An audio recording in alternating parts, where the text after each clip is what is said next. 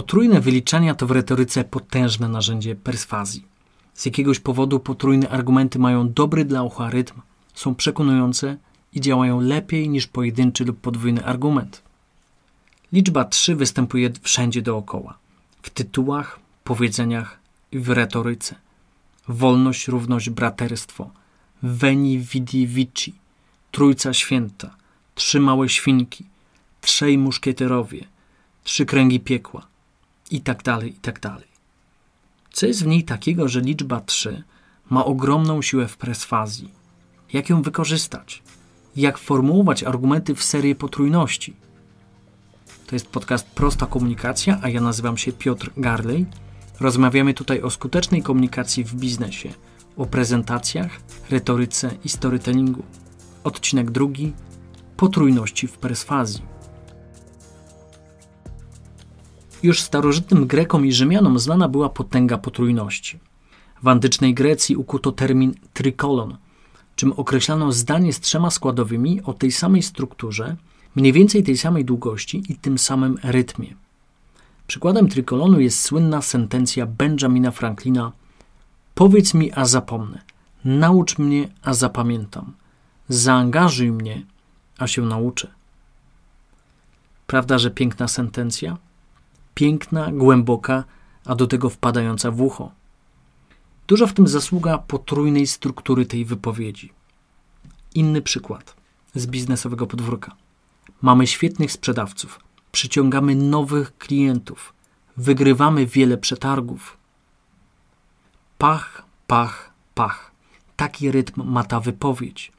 Wpada w ucho, bo wszystkie trzy zdania są pięknie zharmonizowane ze sobą. Potęga trikolonu działa także w świecie rozrywki. Kultowe wręcz stały się słowa Jacka Sparrowa, granego przez Johnego Deppa w filmie Piraci z Karaibów. Myślę, że przybyliśmy do bardzo szczególnego miejsca, duchowo, ekumenicznie, gramatycznie. Tak, trykolon to mogą być trzy słowa o mniej więcej podobnej długości i podobnej formie.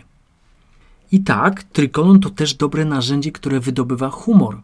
Oto inny przykład. Słynne słowa amerykańskiej pisarki Dorothy Parker. Wymagam trzech rzeczy od mężczyzny. Musi być przystojny, bezwzględny i głupi. Tutaj słowo głupi jest zaskakujące.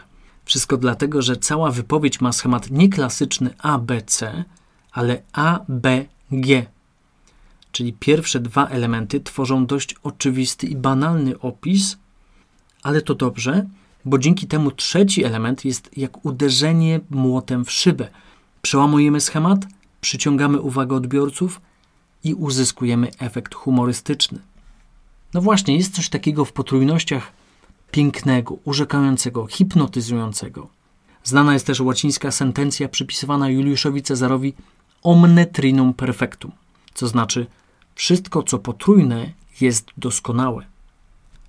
Zresztą Juliusz Cezar to był absolutny geniusz słowa. Jego słynne veni vidi vici, czyli przybyłem, zobaczyłem, zwyciężyłem, to arcydzieło retoryki. Jest tam trykolon, jest tam aliteracja, jest tam asyndeton. Ale skupmy się dzisiaj na potrójnościach. Ile argumentów powinniśmy przedstawiać na potwierdzenie swojej tezy? Intuicyjnie można by sądzić, że najlepiej użyć jak najwięcej. Ale co innego mówi badanie przeprowadzone przez Kurta Carlsona z Georgetown University McDonald School of Business i Susan Shu z Uniwersytetu Kalifornijskiego. Na czym eksperyment polegał? Na tym, że przedstawiono badanym różne opisy osób lub produktów z wyliczanką od jednego do siedmiu argumentów, przemawiającymi na ich korzyść. Na przykład badani słuchali o tym, jaką osobą jest John. Wyliczanka zalet brzmiała mniej więcej tak. John jest inteligentny, miły, dobry, uczynny, zabawny, wykształcony. Przy trzech argumentach reakcja słuchaczy była pozytywna. Zazwyczaj zawierzali tak przedstawionemu opisowi. Ale przy czterech argumentach badacze zauważyli, że słuchacze sceptycznie podnoszą brew. Tak jakby nie dowierzali, jakby podejrzewali, że ich rozmówca wymienia te argumenty w prześmiewczy sposób. Wniosek z badania jeśli chcesz wzbudzić pozytywne konotacje, użyj trzech argumentów. Przy czterech wzbudzisz jedynie sceptycyzm. Stąd fraza podsumowująca całe badanie: Three charms, four alarms, czyli trójka czaruje, czwórka alarmuje. Przykładowo, chcesz zachęcić kogoś, by kupił Twój produkt? Mów o nim, że jest unikalny, sprawdzony, bezpieczny, a nie, że jest unikalny, sprawdzony, bezpieczny i nowoczesny. Nadmiar zalet może wzbudzić sceptycyzm. Coś w tej trójce jest takiego, że brzmi dobrze. Nieprzypadkowo znaleźć można mnóstwo nawiązań do trójki w tytułach, powiedzeniach, sloganach, takich jak wolność, równość, braterstwo, life, liberty and pursuit of happiness, czyli słowa z Konstytucji amerykańskiej oznaczające życie, wolność i pogoń za szczęściem. Wspomniane już Veni Vidi Vici albo z mowy gettysburskiej Abrahama Lincolna Government of the people, by the people, for the people, czyli rząd ludzi, przez ludzi, dla ludzi. Kolejne etos, logos, patos, Bóg, honor, ojczyzna, citius, altius, fortius, czyli szybciej, wyżej, silniej, co jest mottem olimpijskim. Trójka pojawia się też w nazwach, tytułach, sformułowaniach. Trójca Święta, trzy małe świnki, trzej muszkieterowie, trzy kręgi piekła, trzy siostry Czechowa, trzy kolory niebieski, biały, czerwony Krzysztofa Kieślowskiego. Trójka pojawia się też w znanych powiedzeniach: wtrącić trzy grosze, gadać trzy po trzy, bla bla bla, je je je Beatlesów i tak dalej, i tak dalej. A teraz kilka przykładów z wykorzystaniem potrójności. Wystarczy, że pani kupi ten produkt, a pani życie stanie się prostsze, lepsze, pełniejsze. Inny przykład. Możemy iść i robić to, co dotychczas, możemy wrócić na miejsce, skąd zaczęliśmy, a możemy też zacisnąć zęby i walczyć jeszcze mocniej. Nie możemy wrócić, siedzieć i milczeć. A teraz parę przykładów potrójnych powtórzeń tego samego wyrazu. Zobacz, jak silny efekt to daje. W branży nieruchomości najważniejsze są trzy rzeczy. Po pierwsze, lokalizacja, po drugie, lokalizacja, po trzecie, lokalizacja. Nie da się tego zatrzymać, nie da się tego zawrócić, nie da się tego wyłączyć. Naszym najwyższym priorytetem jest i będzie edukacja, edukacja, edukacja. To słowa Tonego Blaira z jednej z jego przemów. Przy okazji John Major, który urzędował wcześniej jako premier Wielkiej Brytanii, skomentował te słowa w ten sposób. My mieliśmy dokładnie te same priorytety, ale w odwrotnej kolejności. W piłce nożnej, jak ktoś strzeli trzy bramki w jednym meczu, mówi się, że ustrzelił hat-tricka. Co ciekawe, dla uczczenia czterech goli jakoś nazwy nie ma. Wygrana walkowerem oznacza trzybramkowe zwycięstwo. W tenisie mamy game, set, match. Większość dramatów teatralnych dzieli się na trzy akty. U Szekspira trikolon pojawił się wielokrotnie, jak choćby w Juliuszu Cezarze. Friends, romance, countrymen. Co ciekawe, zauważ, że każde z kolejnych słów e, w tym fragmencie ma o jedną sylabę więcej. Friends jedną sylabę, romance dwie sylaby, countryman trzy sylaby. To raczej nie przypadek. Szekspir był mistrzem harmonii, balansu i rytmu.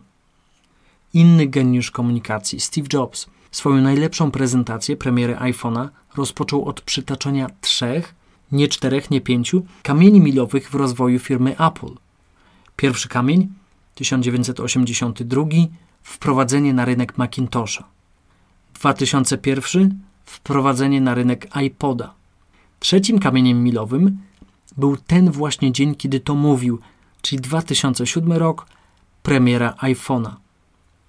Co jeszcze ciekawsze, nowy produkt, czyli iPhone, chyba najbardziej rewolucyjny produkt w historii firmy, Jobs przedstawił również z wykorzystaniem potrójności.